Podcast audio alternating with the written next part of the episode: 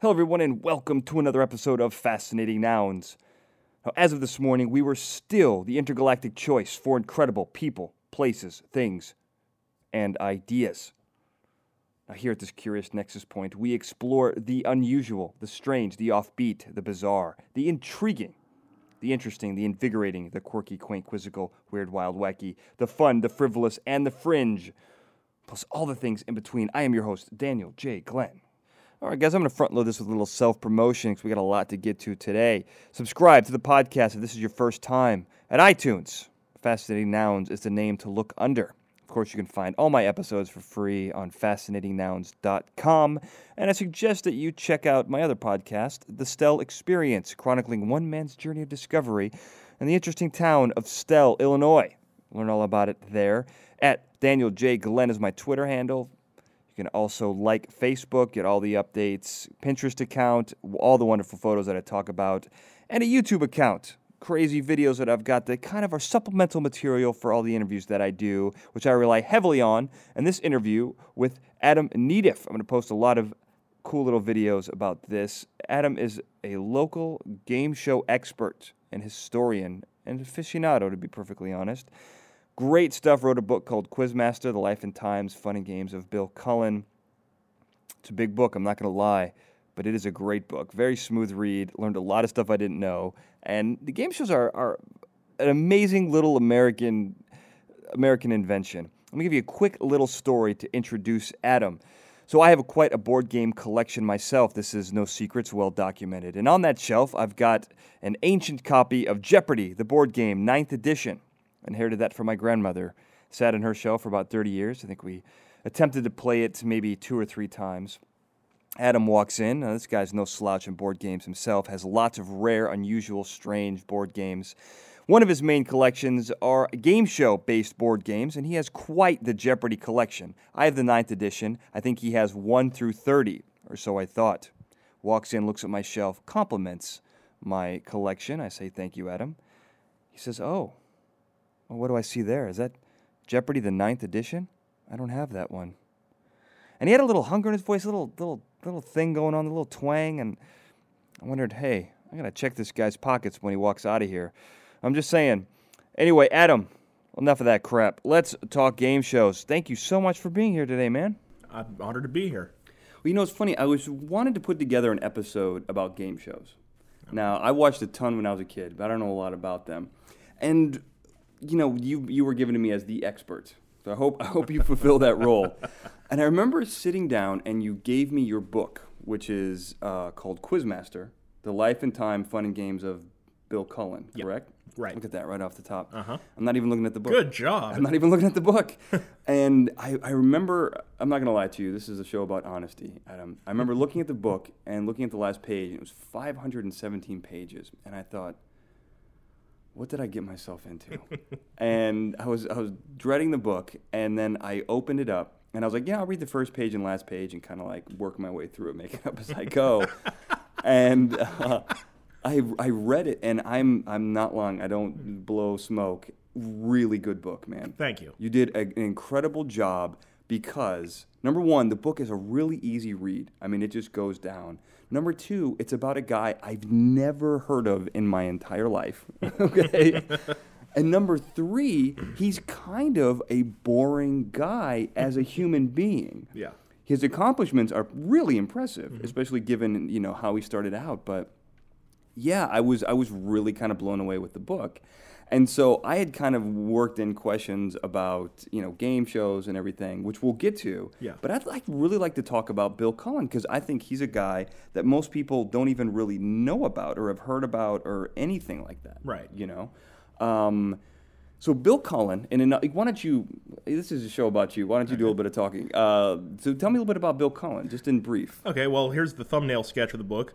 Um, Bill Cullen uh, was born in Pittsburgh in 1920, and he's sort of a pioneer broadcaster, as it were. He um, he contracted polio as an infant, which has nothing to do with broadcasting, but you'll see why it becomes remarkable here in a moment. Um, doctors predicted early on that he would never walk. He did wind up walking. Not only walked, but attained a pilot's license before he was out of high school.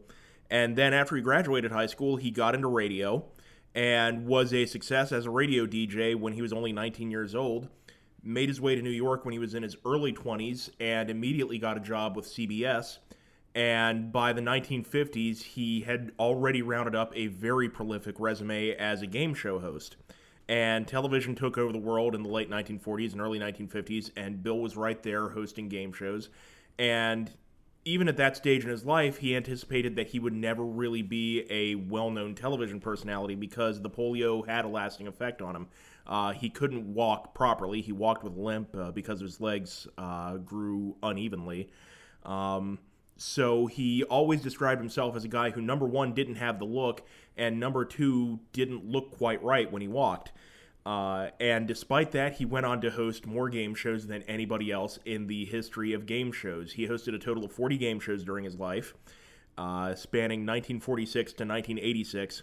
And what was so amazing about that was many of them were hit shows, and many of them had overlapping runs. For a large chunk of his career in the 1970s, he was on the air 11 times a week with different game shows.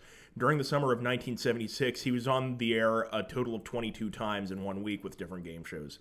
So this was a guy who was in demand quite a bit during his career, and it just had to do with the fact that number one, he was very, very good at what he did. Uh, he was very, very professional. He was very, very accomplished. He was very entertaining uh, as a talker and as an MC. And people just gravitated towards him and people loved working with him. The consensus among the people that he worked with was he was just the nicest guy to work with and the easiest to get along with of all the television personalities out there. And because of that, he was able to build up an amazing career despite the fact that he had this setback that you would think would prevent anyone from really making it in show business. Well, it, it's it is pretty amazing. Is the 22 times a week is that a record? I would. It pretty much has to be a record. I can't imagine anybody else that would come close, especially you know now when game shows aren't really what they were at that time. Uh, I don't really see how anybody else can pull that off.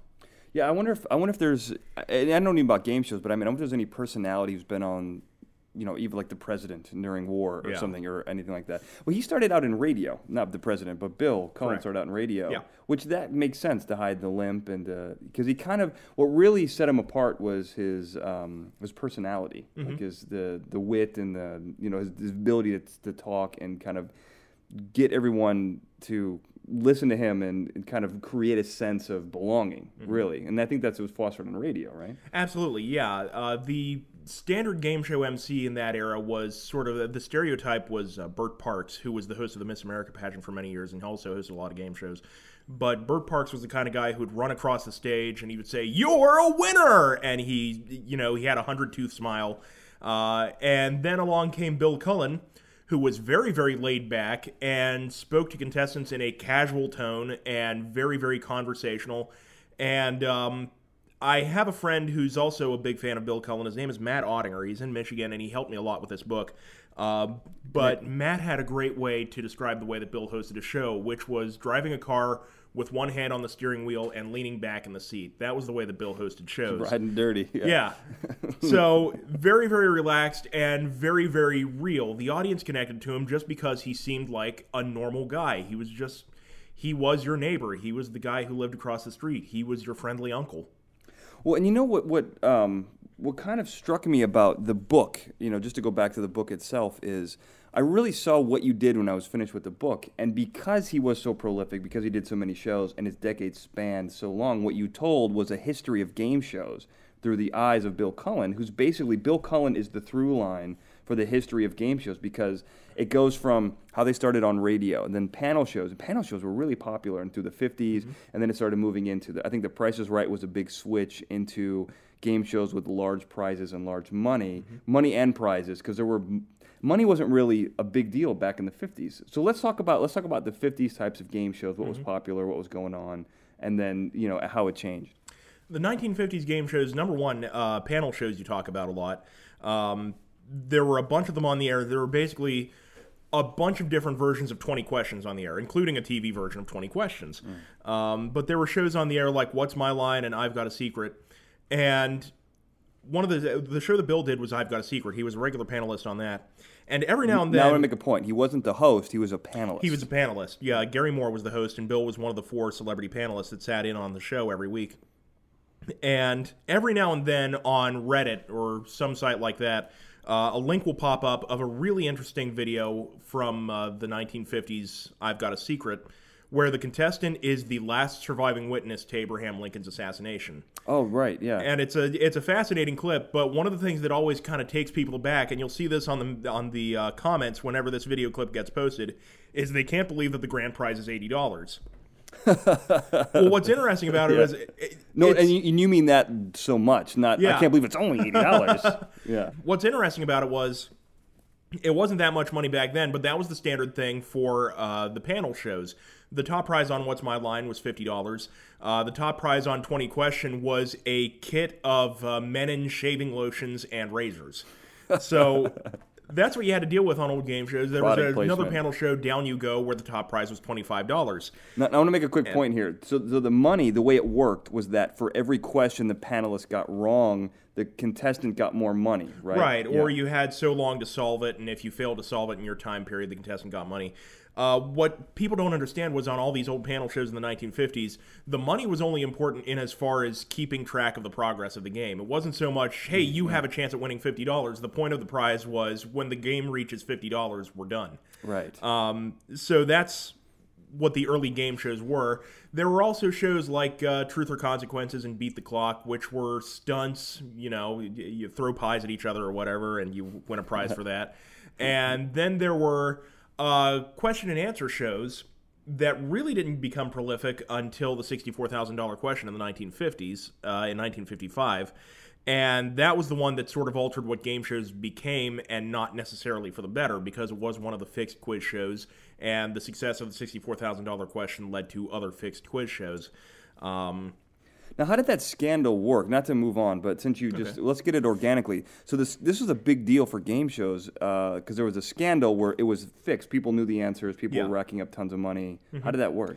Uh, well, here's how it worked. It, to some degree, uh, there were a couple of game shows that had fixed their shows just because they wanted more interesting contestants to win and less interesting contestants to lose. There was a show called Name That Tune in the early 1950s that was lightly fixed as far as Lightly if, fixed. Is If that- they if there was a contestant that the producer liked uh, during the bonus round, and if you won the bonus round, you got to come back and play again.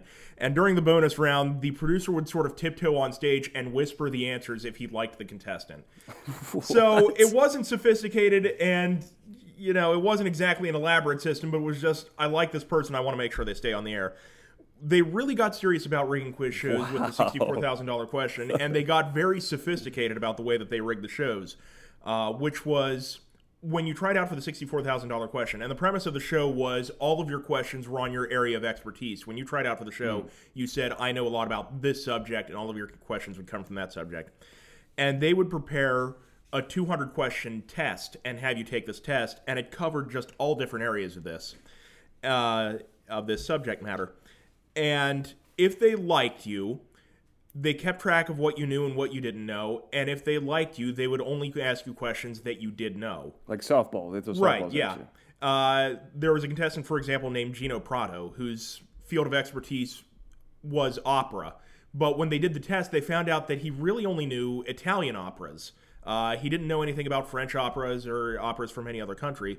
So, because they liked him and because the audience responded well to him and because he was good for ratings, they kept giving him questions about Italian operas. If they had wanted to trip him up, for example, they didn't necessarily have to rig the show with his knowledge. All they would have to do was ask him a question about a German opera or an English opera or something like that. Um, so that was one of the methods of rigging. Uh, the other one there were shows like uh, 21, which was the source of the movie Quiz Show, and shows like Dotto, where the shows were just scripted beginning to end. The contestants were pulled aside and just told, you know, play ball and you'll get this much. The contestants who were asked to take a dive might get a little money under the table just for going along with it and uh, taking a dive. But every question and every answer was completely mapped out, and they were told which categories to choose and what answers to give. So it's like a reality show in a Yeah. sense where like everything's scripted, although it's Oh, yeah. pretending not to be. Right. Yeah. And um, you know, it was good for a while, but the uh, the problem ultimately was they were rigging every contestant. And w- what's funny is, in the research for the books that I've uh, written so far, one of the things that I found was a producer on the sixty-four thousand dollar question who said that he was just adamantly against rigging every game. And he said the funny thing was it didn't have anything to do with morals or ethics. He said, I was against rigging every game because, you know, we had four contestants a week. We did 52 shows a year. And even if you tell them not to tell anybody, these people do have spouses. They do have friends at the bar. They're going to mention it to those people. So you got to figure you're letting 20 people know every week that it's rigged. And if you're letting people, uh, 20 people a week know that the show is rigged, eventually that's going to get out. Like what happened with Jerry Springer. Right. Yeah. um, so eventually, the uh, the House of Cards did tumble. They wound up with concrete evidence that the show that the shows had been rigged because of uh, contestants uh, on Dotto and contestants on Twenty One providing sort of concrete evidence of what was going on. Um, and the interesting thing was, up until that happened, there was no law in the books that said that you couldn't rig a quiz show. It hadn't occurred to lawmakers that anybody might do it. But uh, after that, a lot of measures went into place. A lot of laws have gone into place. Um, I happen to know at CBS Studio 33, where they do the prices right, there's actually a list of rules kind of taped up, and it's straight out of the law books what you can do and what you can't do during a game show.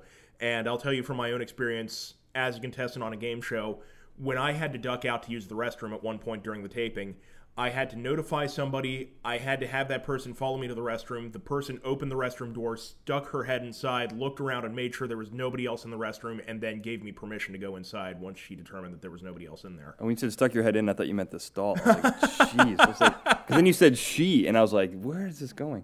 Uh, what show were you contestant I on? was a contestant on uh, Trivial Pursuit America Plays. I was a contestant on uh, Catch 21, and I was a contestant on Who's Still Standing. I think my roommate was a contestant on Catch Twenty One. What is that? A card game? Where you, Yeah. Who, uh, who it's hosted it? Blackjack with trivia questions. Alfonso Ribeiro. yep, you got. Yeah, Yeah. absolutely. He was on that show. That's so funny.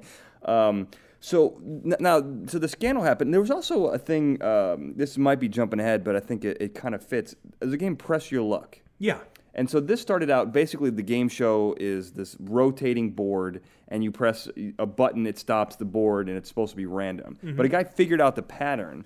Yeah. It's a little bit different than than, than a scandal, but uh, or not, different than, than rigging it. But it was kind of a scandal. Wasn't It, it, it is a fascinating story. It's uh, the man's name was Michael Larson, and uh, he was a contestant on Press Your Luck. And the interesting thing is, the the host Peter Tomarken made this point.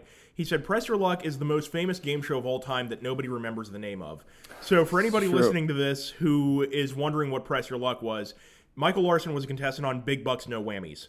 So anytime I say Press Your Luck, just say that to yourself. He was a contestant on Big Bucks No Whammies. That was the show he was on. That's true. Yeah. um, but anyway, the light flashes around the board. There are 18 squares with money mounts and the whammies, which take away your money. And at the very beginning of the series, They look like was- the Noid, right? The whammies. Right, you got it. Yeah. And at the very beginning of the series, you have to keep in mind this was 1983 when the show went on the air. Computer technology then was not what it was that now.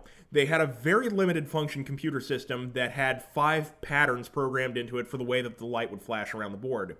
And to get something that could randomize it or that would let them program more patterns of lights flashing, it would cost CBS an extra $800. And CBS determined that was an unnecessary expense, so they declined that big mistake. Um, so the lights flashed around in one of these five pre-programmed patterns. The man's name was Michael Larson, and he was watching TV because he was going through a long spell of unemployment. And as I understand it, he actually had five TVs running at the same time on every channel in his living room just because he was so obsessed with finding some way to make a buck while he was unemployed.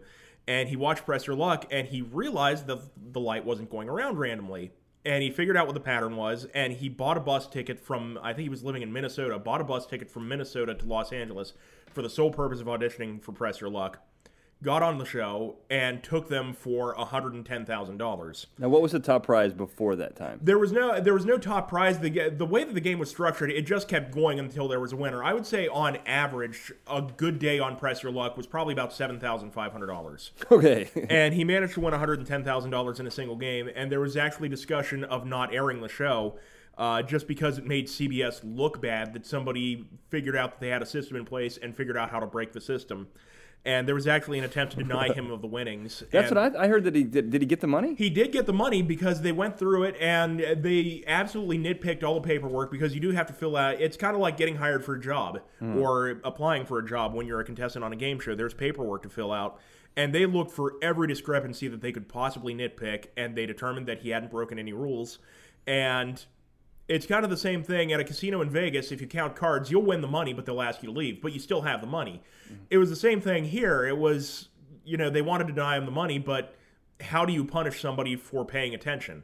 Right. That was the only crime that he committed. He was paying too much attention to the show, so they realized they couldn't punish that, and they were stuck. They were on the hook and had to pay him one hundred ten thousand. And I imagine they put another 800 into. Oh yeah, yeah, they absolutely, yeah, they installed the new uh, computer system, and they said that a couple of production staffers said the funny thing was, for about a couple of months after that show aired, you could spot other contestants who had done the same thing because whenever one of those original five patterns came up, they were on top of it and they would get the big money square, and then they were totally lost when the other patterns came up.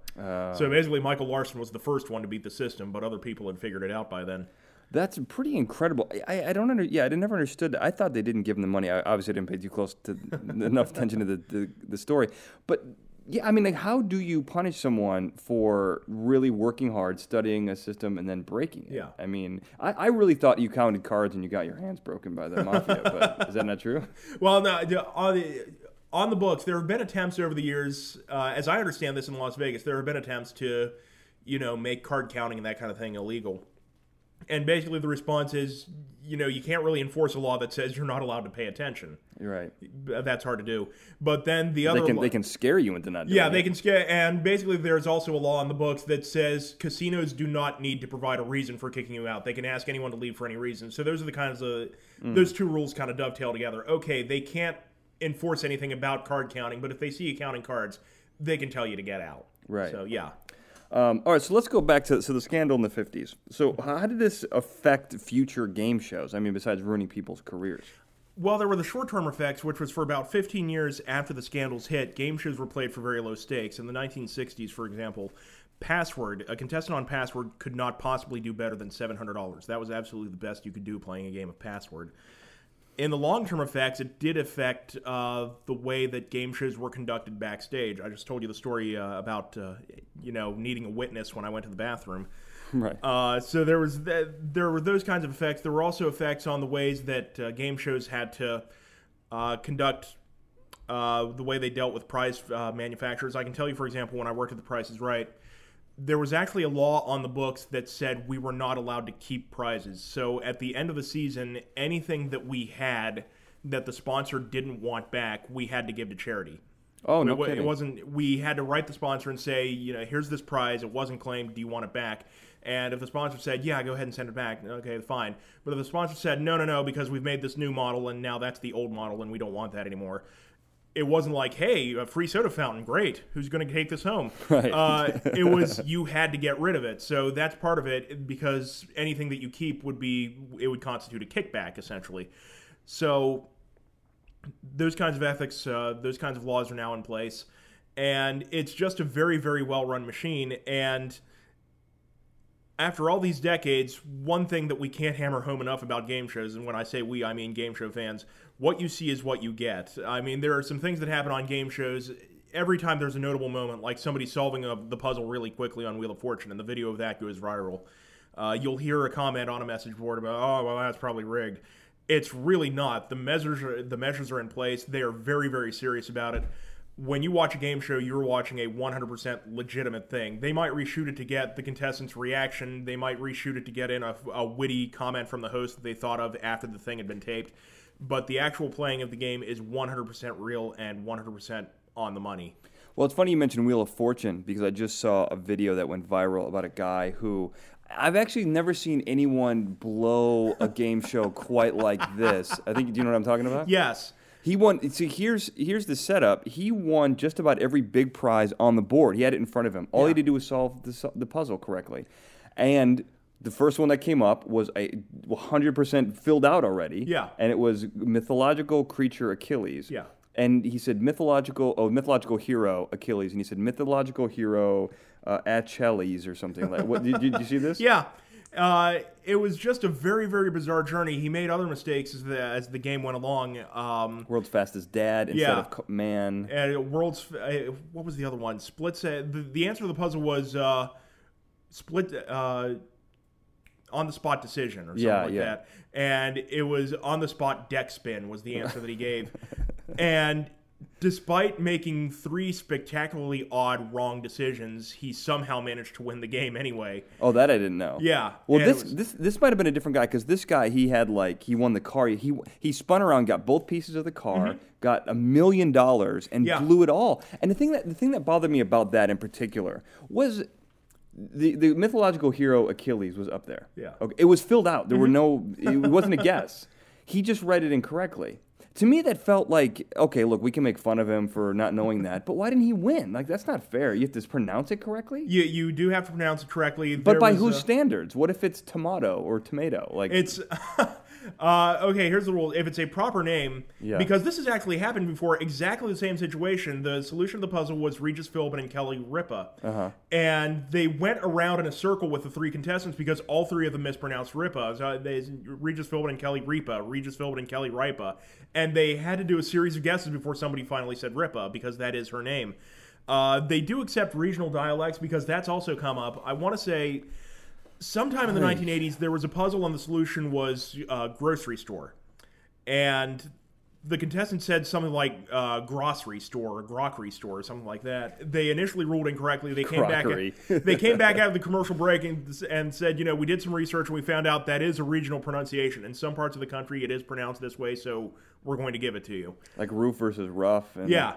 that's so messed up. Well, I'm gonna put links to all these uh, on on my YouTube channel. I'm gonna I, the the Wheel of Fortune one's easy. The Abraham Lincoln on YouTube. Uh, I'm gonna put that up there too because these are these are pretty amazing things. Because it's it's amazing to both see people do really well and then m- historically badly. And and that that Wheel of Fortune one. I mean, I was blown away. Like someone did not want him to win. someone was someone did not want him to win. Um, so so then let's move on. So from the 50s in the 70s, The Price is Right kind of changed the way things w- worked, right? I mean, and Bill Cullen did the, I guess, the pilot in the first season or Yeah. so, right? And at this point, it was kind of strange to read in the book that game shows kind of jumped network to network as Yeah. they went. I mean, I think there was um, uh, there was a, a there were primetime versions of this show. That's also the uh, thing I want to make clear. This these were all primetime versions, and in the 50s, game shows were done live Yeah. Right? There was no tape. These Mm-hmm. were all 100% live. So when Bill was doing several shows a week, he had to go like place to place to place, and these took four hour, five hour tapings, and was doing one in one studio, one in another, and like all over the place, right? He also did one in the East and West Coast. I mean, this was crazy. Yeah. Uh, he did have a pretty crazy work schedule. Uh, he had a radio show in New York City, and then on Fridays hosted Place the Face, which taped at CBS Television City in Hollywood. And he would board the plane every Thursday at midnight and fly across the country. Plane landed at 6 a.m. in Los Angeles. He would go to a hotel in Beverly Hills and sleep for eight hours, then go from the hotel to CBS, tape this half hour live game show, and then immediately get on the plane and go back to New York to do his radio work again. And then during the 1950s, we were talking about I've Got a Secret earlier and The Price is Right. Both of those shows aired on the same night and they were both live. So what he had to do every week was at the end of The Price is Right, which was on from 8:30 to 9 on NBC, he would do The Price is Right live, sign off, and then duck out of the side exit of the theater where they taped it, and there was a cab waiting for him, and he would take the cab to another theater for CBS downtown to tape I've Got a Secret at 9:30. That's incredible. Yeah. That is insane. um, but The Price is Right kind of signaled the change into other game shows from the panel because the panel shows were really popular. Everyone was Yeah. doing these shows, and so that kind of switched over, right? And then Yeah. The Price is Right was only on for a couple years in both primetime and syndicated. It was on the air uh, when Bill was hosting it. It was on the air for nine years daytime and seven years primetime, and uh, it did kind of signify kind of a changing tide, just in the sense that they were looking for more universal stuff for the contestants to do. Uh, game shows at that point, like we were talking about the sixty-four thousand dollars question, uh, areas of uh, specific knowledge, uh, trivia questions, beat the clock, have the stunts, and then along came The Price is Right, where you know, you have the contestants trying to figure out how much something costs, and that's something you do every day. You encounter prices in the newspaper, you encounter prices at the store. You can't go an entire day of your life without encountering a price. So they found something really universal and struck on something that everybody could play. And I wouldn't say it led directly to it, but I'm sure it certainly made it more likely that shows in the future would come along like Password, where everything was about words, which, again, you encounter that every day of your life. So it's another game that everyone can play. So it was kind of that discovery that there are things that you can take from everyday life and turn them into game shows and adapt them and really make it a more universal experience to watch a game show and play along with it. Well, the, what el- what else struck me about that is The Price is Right, which I think is the longest running show. Yeah. Uh, game show, I should say, game show. Uh, it wasn't a big. I mean, the people behind it didn't really believe in it. Besides, I think there was one guy, um, Bob Stewart. Bob Stewart, yeah, yeah. Yeah. Mm-hmm. He it was his game. He came up with it and could barely sell it to anyone. Yeah. Right. No, uh, Mark Goodson did not like the idea when Bob Stewart first suggested it to him. Bob Stewart came in with this idea where we show contestants a prize and they have to guess what it costs. And Mark Goodson couldn't imagine that that was any good. And they had to bring in uh, several staffers. And Bob, to prove his point, asked Mark to play the game with the staffers. So Mark Goodson began pointing to different things in his office and asking, What do you think I paid for that? And it triggered a series of arguments among his staff about what Mark was paying for things. And so that was what finally made him believe that uh, this might be a viable concept. They sold it to NBC. NBC had them shoot a pilot. NBC disliked the pilot so much that they offered them uh, they offered them a sizable amount of money to just put the game on the shelf and never put it on the air. Period.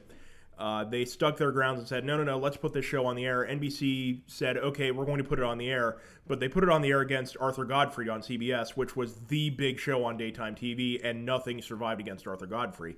So they were burying it against the most hit, popular show on daytime TV, hoping that it would die in three months and we'd never have to deal with this show again. And then, surprise, surprise, The Price is Right, right turned out to be a hit.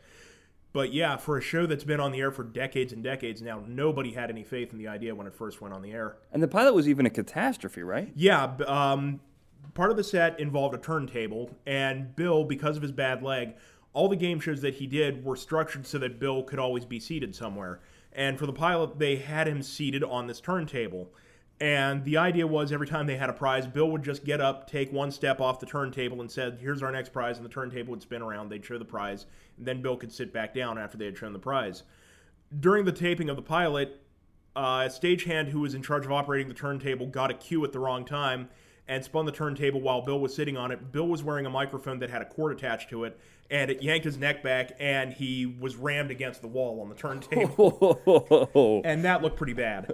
Um, Is there footage of this? I not that I know of, but there is another pilot that NBC taped, but it's not that one, unfortunately. Uh, but no, it was a pretty big disaster, and the the score readouts that they had for the contestants also malfunctioned during the pilot. So it was just a very very bad day, a very very um, a very struck pilot. Um, And there were different things about that show that aren't similar now. yeah, it Like- was a very different show. It was like an auction game. Yeah, what what would surprise what would surprise viewers about The Price is Right then as opposed to now. If you watch The Price is Right now, the way the show is structured, you know, the contestants are called to come on down. They're shown the item up for bids. Everybody pla- places their bid on it. Winning bidder comes on stage and plays a pricing game. There were no pricing games. That part where they're pla- placing the bids on the item up for bids was the entire half hour. Here's a prize. What do you think it costs? Here's our winner. Let's bring out another one. And the bidding strategy is so different because you know, today you're just trying to guess what it costs. The idea that they had in mind when they first came up with the Price is Right was that it was structured like an auction. So you'd be shown a car and your opening bid for it, and this was when a car was about fifteen hundred to two thousand dollars. But after being shown this car, the first contestant would bid one hundred dollars, and then the next contestant would say 150, and then the next contestant would say 200, and then the next one would say two fifty. And each and then they would go back and place another round of bids and then another and then another and each bid had to be higher than the last one. So it was like an auction and the idea was you stopped bidding when it got to about the point where you thought you were at what the car cost. And it's just the most strange counterintuitive thing now when you watch and you think well why wouldn't you just bid what you think it costs uh, but it was a very very different beast and very very interesting to look at and realize what a gigantic hit this show was it was number one in daytime. It was number eight at one point in prime time. And all it is is just spouting numbers for 30 minutes. That's insane. And and the viewers at home won. Like there Yeah. was a structure, right? There was a uh, home viewer showcase. Every week, you were shown a series of prizes. Uh, viewers were encouraged to mail in postcards uh, with their bids on it, and the winning postcard won all the prizes in the showcase. Uh, at the peak of the show's run, when it was on the air in primetime and daytime at the same time, they got 19 million postcards per showcase. Uh, and prior to that, Nineteen when- million. 19 million. Wow. and they got an amazing amount of backlash from irate business owners because what they hadn't anticipated was people would try to research prizes before mailing in their postcards. yeah. So what would happen was a Cadillac would be up for bids in the home viewer showcase. They got an angry phone call from a car salesman somewhere in Poughkeepsie, New York, whose business totally shut down for an entire day because nobody was coming onto his lot to buy cars. They were all coming in to find out what a Cadillac cost. And as soon as they got the price, they would turn around and leave. and his phone rang the entire day, and all it was was people just asking how much did this model of Cadillac cost. And as soon as they got their answer, they hung up. No interest in buying cars. It was just for an entire day. All anyone wanted to know was how much is the car in the showcase. That's insane. Well, and then the show became kind of uh, it. There was like the show kind of moved on to these crazy games where you win stuff. I mean, that was like because really that's the big turning point in The Price is Right. Because then they shut down and then they restarted in the 70s with that Yeah. as their main theme, right? Mm-hmm. Tell me a little bit about that. Well, The Price is Right. One of the problems that they had early on was keeping it interesting, just because, like I said, it was 30 minutes of saying a number, saying a number, saying a number. And Bob Stewart, the producer that we had just talked about, looked for a way to circumvent it and make it more interesting. And one of the things that he tried to do to make it more interesting, and they did this throughout the run, was they tried to offer really odd prizes. The Price is Right. Honest to God, offered Ferris wheels. They offered islands. They offered oh, an Oh, egg- right, yeah. They offered an igloo as a prize for one episode. They offered really weird prizes just because, you know, a car is a car is a car, and a boat is a boat is a boat, and a trip is a trip is a trip. And they had to figure out ways to make it more interesting. And as time went by, they figured out a way to kind of add some flavor to it was to uh, introduce games. Every now and then, the winner of an item up for bids on Bill's version would play a game. The funny thing was, Bill's version, the, the games almost never had anything to do with guessing prices. You would be shown three vases, and you'd try to guess which one was the $2,000 antique, and the other two were cheap fakes. Uh, they would occasionally have a game where the models would hold up a uh, poster that had the names of prizes written on them, and then the contestant would have to hold a mirror in front of him and see the mirror image of all the prizes printed, and he won every prize that he was able to identify from the reflection of the printing. uh, there was another one where you were shown the latitude and longitude and the recorded temperature for that day of five different locations on Earth, and you won a trip to whichever one you picked. No kidding. That's yeah. a great idea. Yeah, so it, interesting stuff like that. Every now and then they bring in celebrity guests for games. They brought in Tony Bennett for one game, and Tony Bennett's game was he had the winning bidder select different words that he might use in his next song. And the contestant's prize, the contestant's prize for picking out the right words was he won a share of the royalties from the next album that Tony Bennett released. Royalties? So yeah, so they got juice on it. yeah, wow. That, is that still in? I mean, would they still get it today? I mean, I, I, I don't know, but yeah, that was actually you got a share of Tony Bennett's royalties from placing the best bids on The Price is Right.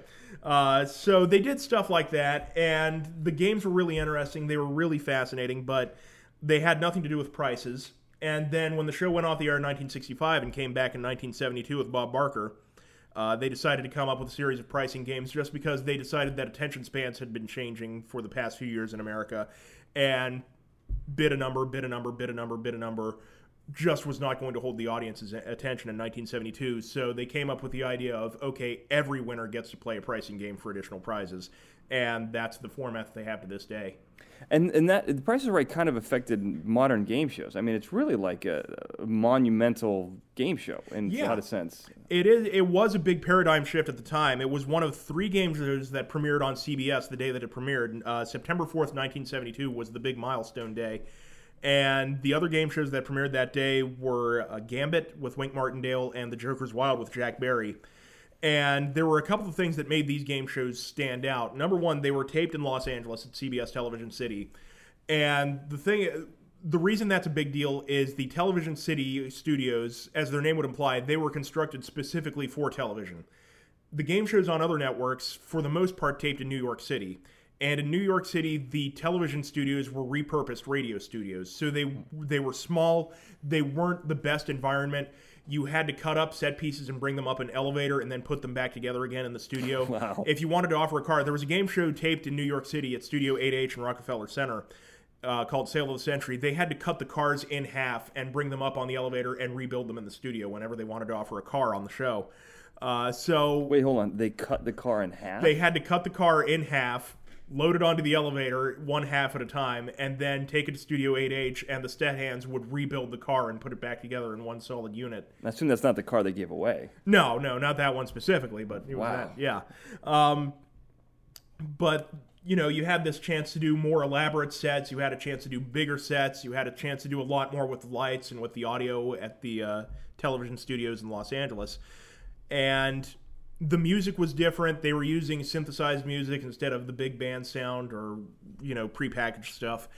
And they were a lot livelier. They were a lot more energetic. And I have a friend who was watching that day, and he, he had the most interesting observation. He said, I watched the game shows on CBS, and then I changed the channel to concentration on NBC, and all of a sudden the show looked really old to me.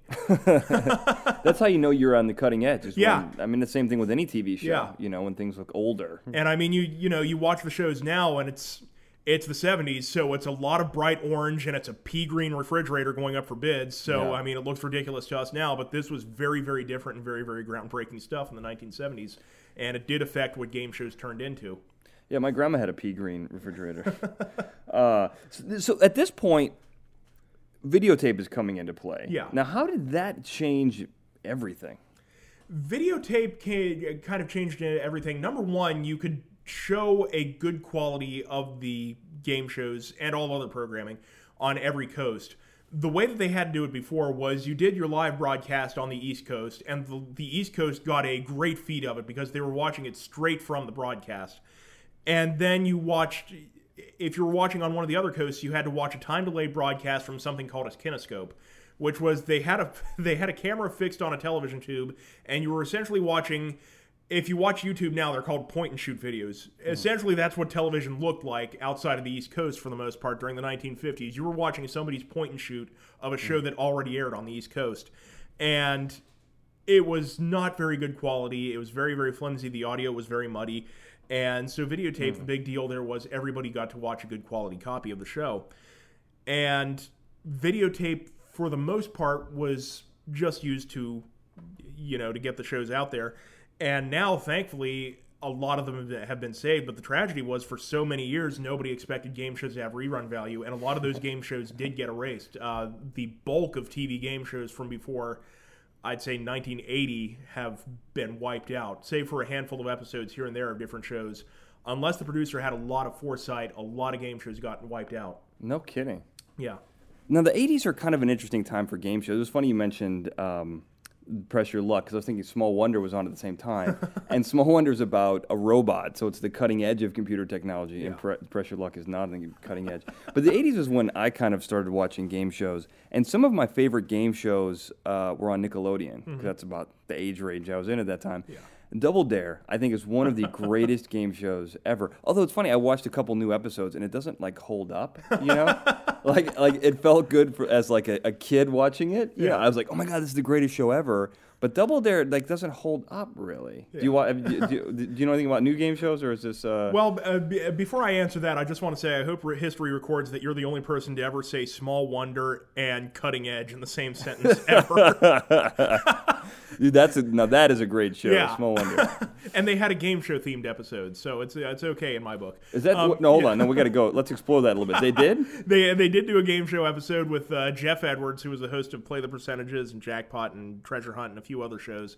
Um, I can't tell you much more than that because I don't. It's been a while since I've seen the episode, but uh, yes, any show that did a, a game show themed episode is an okay sitcom in my book. Well, I'm going to look for the game show episode, so hopefully I can get this up before this show airs. But uh, Small Wonder game show episode. Yeah. So let's talk Nickelodeon game shows. Yeah, the Nickelodeon game shows. It is kind of interesting talking about that because it's it is a little difficult sometimes to watch an adult a kids game show with an adult side just because you have to remind yourself they're targeting this towards kids.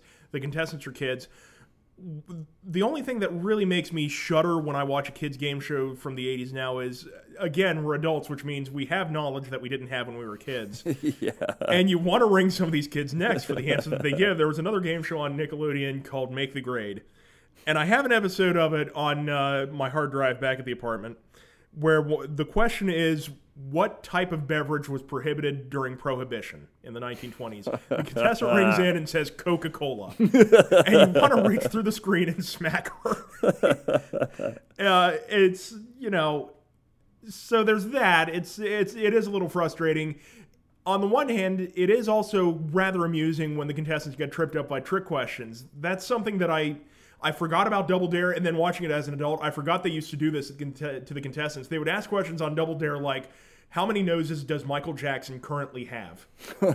And you would see the contestants just what, and actually like debate about it with each other and try to figure out what the answer was. And it's one. He has one nose currently. It's calm down. Whether it's um, removable or not, it's yeah, irrelevant. It's Uh, was what I love about this show because for those, let's I'm going to explain it really quickly. What it was is it, it, there were two teams, two kids on each side, and they'd ask questions. They didn't know the answer, you could dare for double the money, double dare back for for, for four times four the times the amount. And then you either have to answer that question or take the physical, physical challenge. challenge. And what was great about that is they always said physical challenge at the same time and what what you had to do was like some goofy little thing. Like yeah. the classic example was one person wears you know um, a bowl on top of their head with with a, a, a, needle in it, and someone else is throwing balloons yeah. filled with orange juice or slime. Slime was really big. you know, whipped cream was really big. Whatever made you messy, that was the whole point of the show. Right. Uh, and then you did that for a while. The winner of the, the team that won got to have an attempt to run the obstacle course, which was incredible. It was eight different obstacles, mm. all crazy, usually messy. You had to catch a flag, hand it to your partner, and you'd win prizes. Yeah. And it was very old school in that, as I was, was researching this show, they had an announcer. You don't have announcers on game shows anymore, and yeah. that one they did. You know, that very is, 50s. That is very very strange that that's kind of fallen by the wayside. Uh, the announcer position is kind of going away.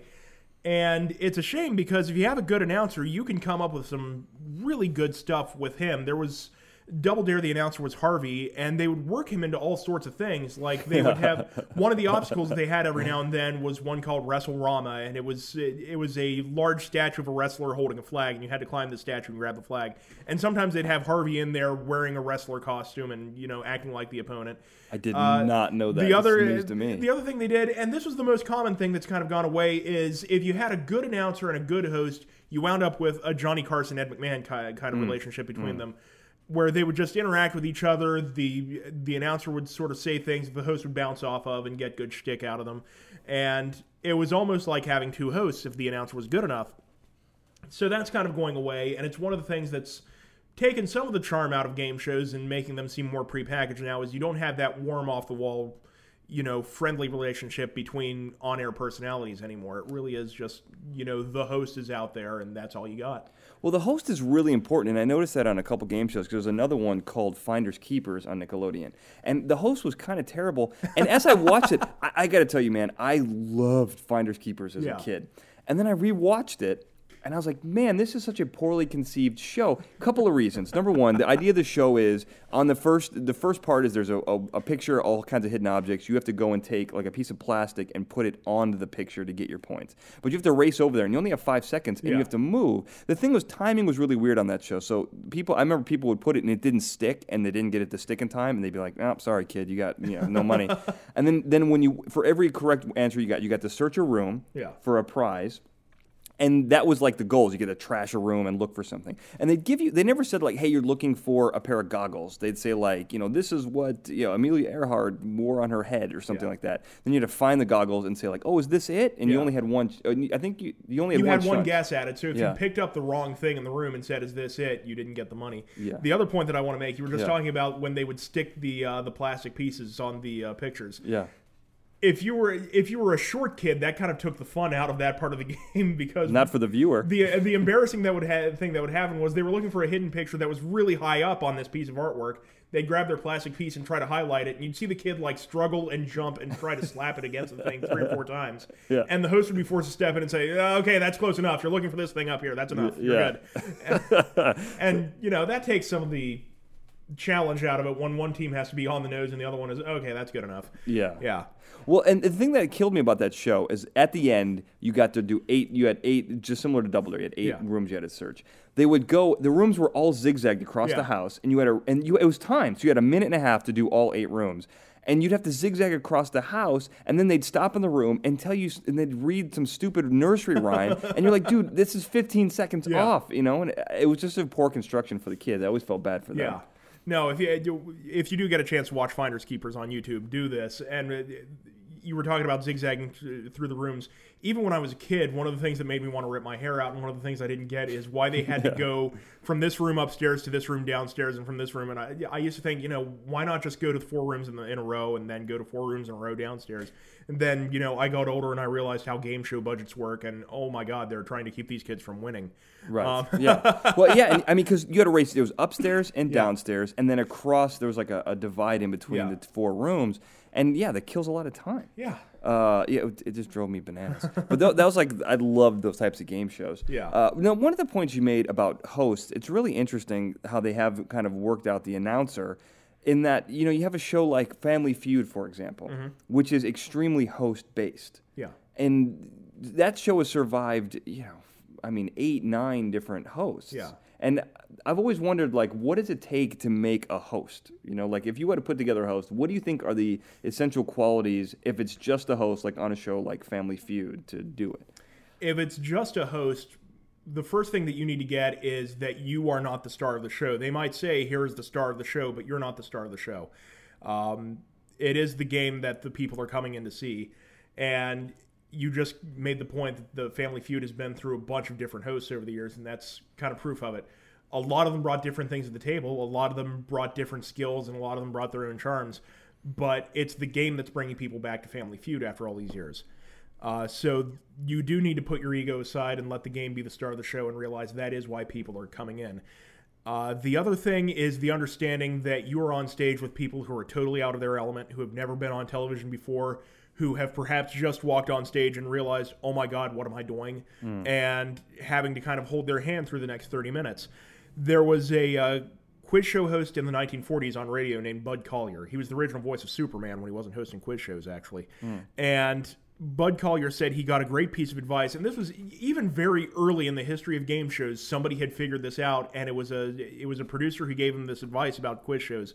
Right before he walked on stage for his first quiz show, he said this producer said, "Okay, now remember, you're going to be here tomorrow. That person isn't." Hmm. And he said that was very handy advice and very, very helpful to remember. You're here for somebody else's day in the sun. You're here to make this person look really important, look really special. It's the only time in their lives they are ever going to be on the radio or they're the only time they'll ever be on television.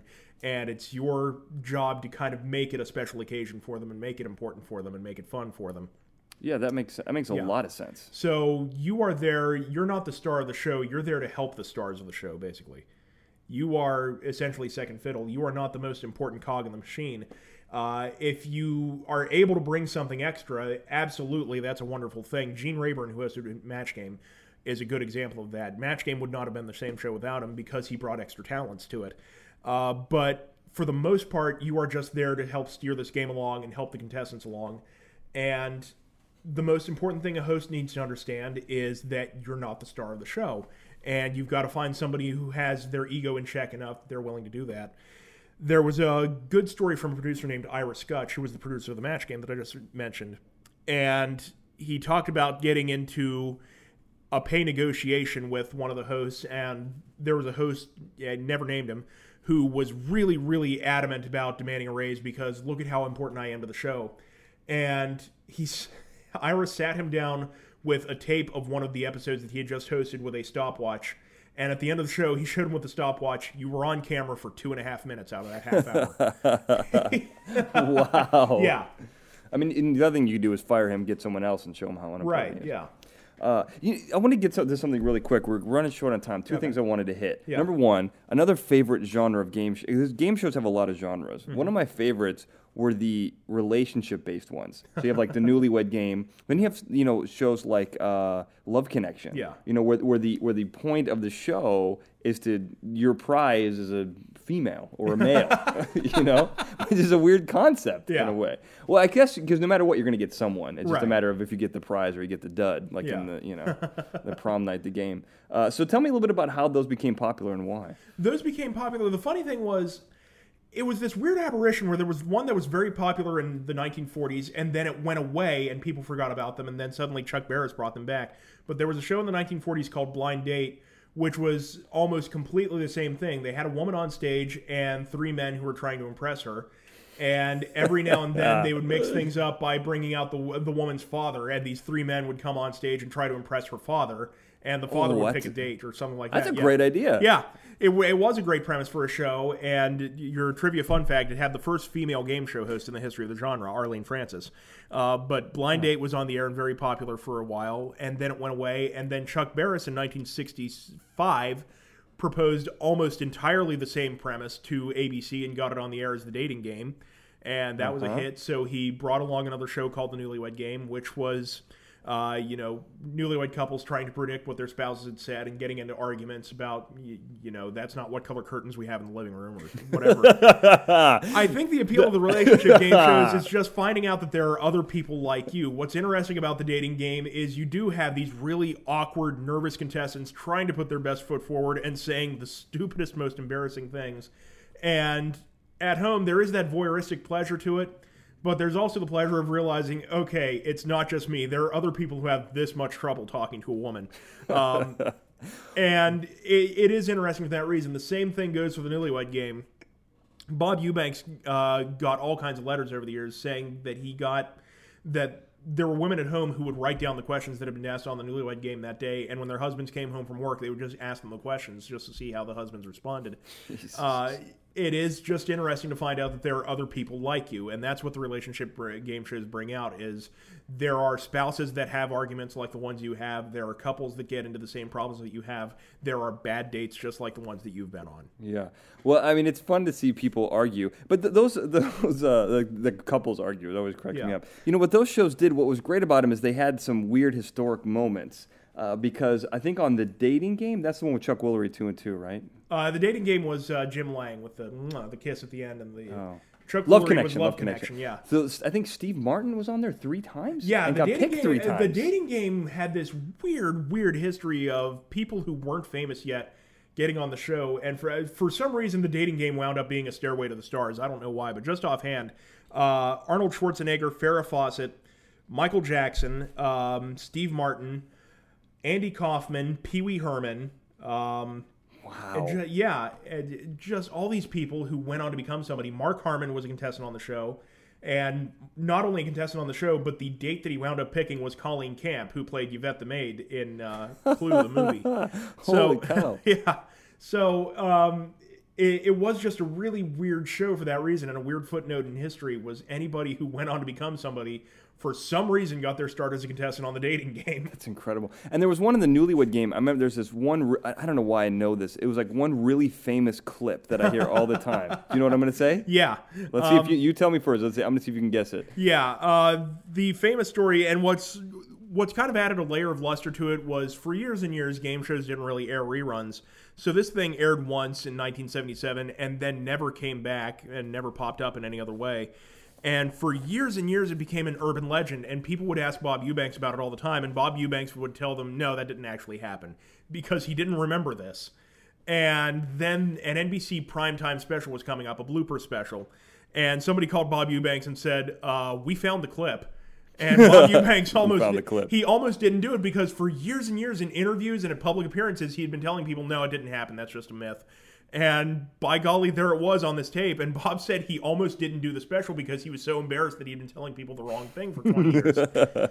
but what happened was the contestants were asked, "Where is the strangest place that you and your spouse have ever gotten the urge to make whoopee?"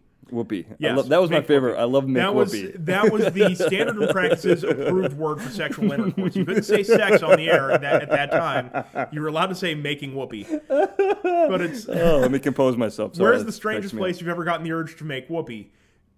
And the contestant, the, the woman makes kind of a face and she giggles a little bit and she says, "In the ass." And they beep, they bleep that. Yeah, they, they believe that. Bob, you. Bob Eubanks, all, all he could do at that point was he, sh- he shakes his head and says, No, no, place, place. Where's the strangest place that you've ever gotten? That is so because that's like the classic story Yeah. from that show. it's so funny to What's me. great is uh, since that time, I've had the chance to work with Bob Eubanks. He has a traveling game show exhibition that he does called America's Greatest Game Shows, and I worked with him briefly on it. And I was there in person. One of the things that he does, all the games are similar to classic TV game shows, and he pulls people out of the audience to play them. And one of the things that he does is he pulls three married couples out of the audience. They play the newlywed game. And he asks that question as part of every playing of it.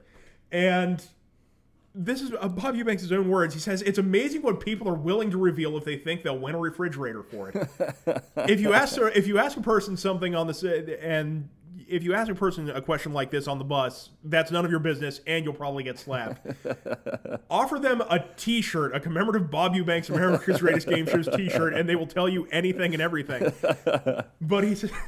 It's a funny world. The wives went off stage, and the uh, contestants, uh, the male contestants, are remaining. And Bob asks, "Where's the strangest place that you and your spouse have ever made whoopee?" And one of the contestants thinks about it, and he says, "The backseat of a car." And they bring out uh, the wives again, and they ask his wife, "Where's the strangest place that you and your husband have ever made whoopee?" And this woman says, "On the coffee table in my aunt's house." And the husband, the husband makes this face and points to their son, who is sitting in the audience, and says, "Oh crap! I forgot. That's how we got him." Oh, holy, that happened. Yeah, That happened. that happened. Oh, No, no videotape of that one because it was part of this live performance. But you're speaking to a witness. I watched this exchange happen. wow. Oh my God. Like, talk about therapy, man. Like, I hope they won enough money to put it away. Oh my God, that poor kid. Holy cow. Well, let's. So we're running out of time. I want to talk a couple other things really quickly. All right. Uh, game shows made out of board games. So Monopoly is probably the classic example. Uh, are there any others? I remember watching the Monopoly game show. Which is There was a game show in the 1980s, and this always bewilders people. They made a game show out of Scrabble. And the funny thing is, if you watch it, it plays nothing like Scrabble. It's played on the board. They have a computer generated Oh my game God, board right. of it. Yes. And it's it really plays nothing like Scrabble just because as much fun as Scrabble is to play, would you really sit through half an hour of that on a day if it was on TV? But basically, what it was was it was Hangman with Scra- with uh, Scrabble trappings, uh, and it was a very popular show for uh, NBC, 1984 to 1990 on NBC, and it holds the weird distinction of being adapted into a board game. So you had a board game that was based on a game show that was based on a board game, and they had to call the board game TV Scrabble just to get the point across to the American consuming public that no, no, no, this isn't quite Scrabble. It's different. Yeah, uh, but a very interesting game and a very engaging one. One of the ones in the 1960s that was not actually based on a board game, but they actually made a board game game show, Video Village, which was a giant board game that spanned the entire length of the studio, and the contestants were pawns.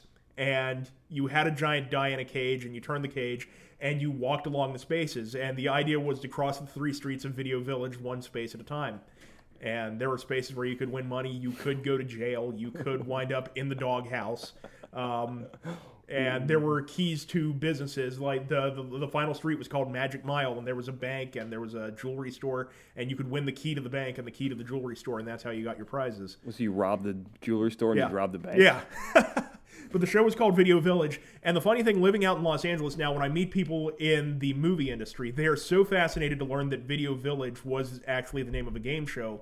Because I guess now Video Village is a name for the area on a movie set where they go back and they review they review the footage that they filmed that day. Well, yes and no. Like on a TV show, it's the it's the area where they have monitors, so it's where Okay. everyone who's not supposed to be on the floor hangs out and watches what's Okay. being filmed. But that's commonly referred to as video village. So I had the same reaction when I heard that. I was like, "That's a weird board game, video game, TV Yeah. show, whatever." Um, well, so let's let's plug some stuff, Adam. You're not Okay. here just to entertain me. So you not. have you have an incredible company, you and, and a lot of your friends, this incredible company that basically you guys go places and you set up game shows like classic game shows for people to participate in, like yes, a party thing. We are available for rent. The name of our group is Home Game Enterprises, and it's a pun. It's Enterprises with a Z, like prizes you win on game shows. Home Game Enterprises. And what we do is, uh, for a nice little fee, we will come to your house, we will come to your private party, we will come to your corporate function, we'll come to your wedding, we'll come to your funeral if you didn't like the person that much, and we will stage live game shows for you. We have uh, we've done bar mitzvahs, we've done birthday parties, we did our first wedding back in May, which was a fascinating experience. Uh, but it's really a neat little business, and it's it's kind of out there, but what's funny is how quickly people get drawn into it once they realize what we're doing. And I think what a lot of people come to realize, and this is kind of the point that I've made when I've been plugging my books, is that people love game shows a lot more than they think they do. They find out there's a group of guys setting up live game shows, and the instant reaction I think sometimes is, oh, that sounds neat. And then you actually see what we've set up. We've set up a wheel. We've set up the survey board. We've set up everything. We've set up the lights. We've got everything flashing. We've got the buzzers. We've got uh, our buttons. We've got the bells. And once they see all that stuff and we see what we've actually brought, all of a sudden we have a crowd around us and everybody wants to play what we've got. And it's just the most amazing thing watching people get sucked into this and actually wanting to play. Well, there's a game show for everyone. That's the thing. There really is, yeah. And everyone gets excited about it. Yeah, everybody does get excited about it. And, you know, there are game shows that have hit upon, you know, sort of universal, uh, that sort of have universal appeal. Wheel of Fortune uh, sucks people in a lot. Uh, Family Feud gets a lot of people's attention. Family Feud is a great game show to do at a party just because there are multiple answers to every question. It's the best. And talking to a producer who worked on Family Feud, he said if you can come up with a game show that has lists of answers, you've got a hit because everybody in America can give two answers at the very least. So you can always give a right answer to every question. So Family Feud always gets a good crowd. Press your luck. Big bucks, no whammies. People love it when we play that. And when it gets later in the evening, and if it's um, a more colorful group of folks and they've been drinking, Match Game gets a good reaction too. so, I mean, whatever game shows you can ask for, if we don't have it, we'll make it. We make our own props, we make our own software, we build the game boards, and we're able to do whatever game shows you want. And we even have our own original ideas if you want to do that too. And we stage our own live game shows and uh, It's incredible, do man. whatever we can for Well, you. You guys do a great job. What's the website for that? It's Home Game Enterprises, again with a Z, homegameenterprises.com. Uh, and you have some books too, as well. Yeah, uh, Quizmaster: The Life and Times and Fun and Games of Bill Cullen is currently available in paperback. It's also available for the Nook or the Kindle if you go to Barnes and Noble, Noble and Amazon. Uh, I've also got a set of uh, four books called This Day in Game Show History, volumes one through four. That's currently available in paperback as we're recording this. In the next few weeks, it will be out for the Nook and the Kindle also. This day in game show history. I'm gonna have links to all this stuff on, on the website as well. Do you have a personal website? You have? You look like a Twitter guy. I, say that to everyone. No, no, no, no, I have a personal website, Game Show Utopia, game-show-utopia.net. Uh, and it's just my little game show fan page. For all the professional stuff that I'm doing, I still just have this little fanboy page with screen caps and with little typings about uh, the things that I like about game shows. Uh, so I've got that site out there too if you just want to come in and get a glimpse into my brain and see how much I like game shows. I think we all want that. uh, let's take a look inside his brain. Game show, utopia.net. Um, Adam, thank you so much for being here, man. This has been eye opening. We didn't even get to Bill Cullen, and I'm telling you guys, you got to read this book. It is really fascinating. I mean it. Uh, all right, thank you, Adam. Thank you. Uh, and thank you to everyone for listening. Have a good night.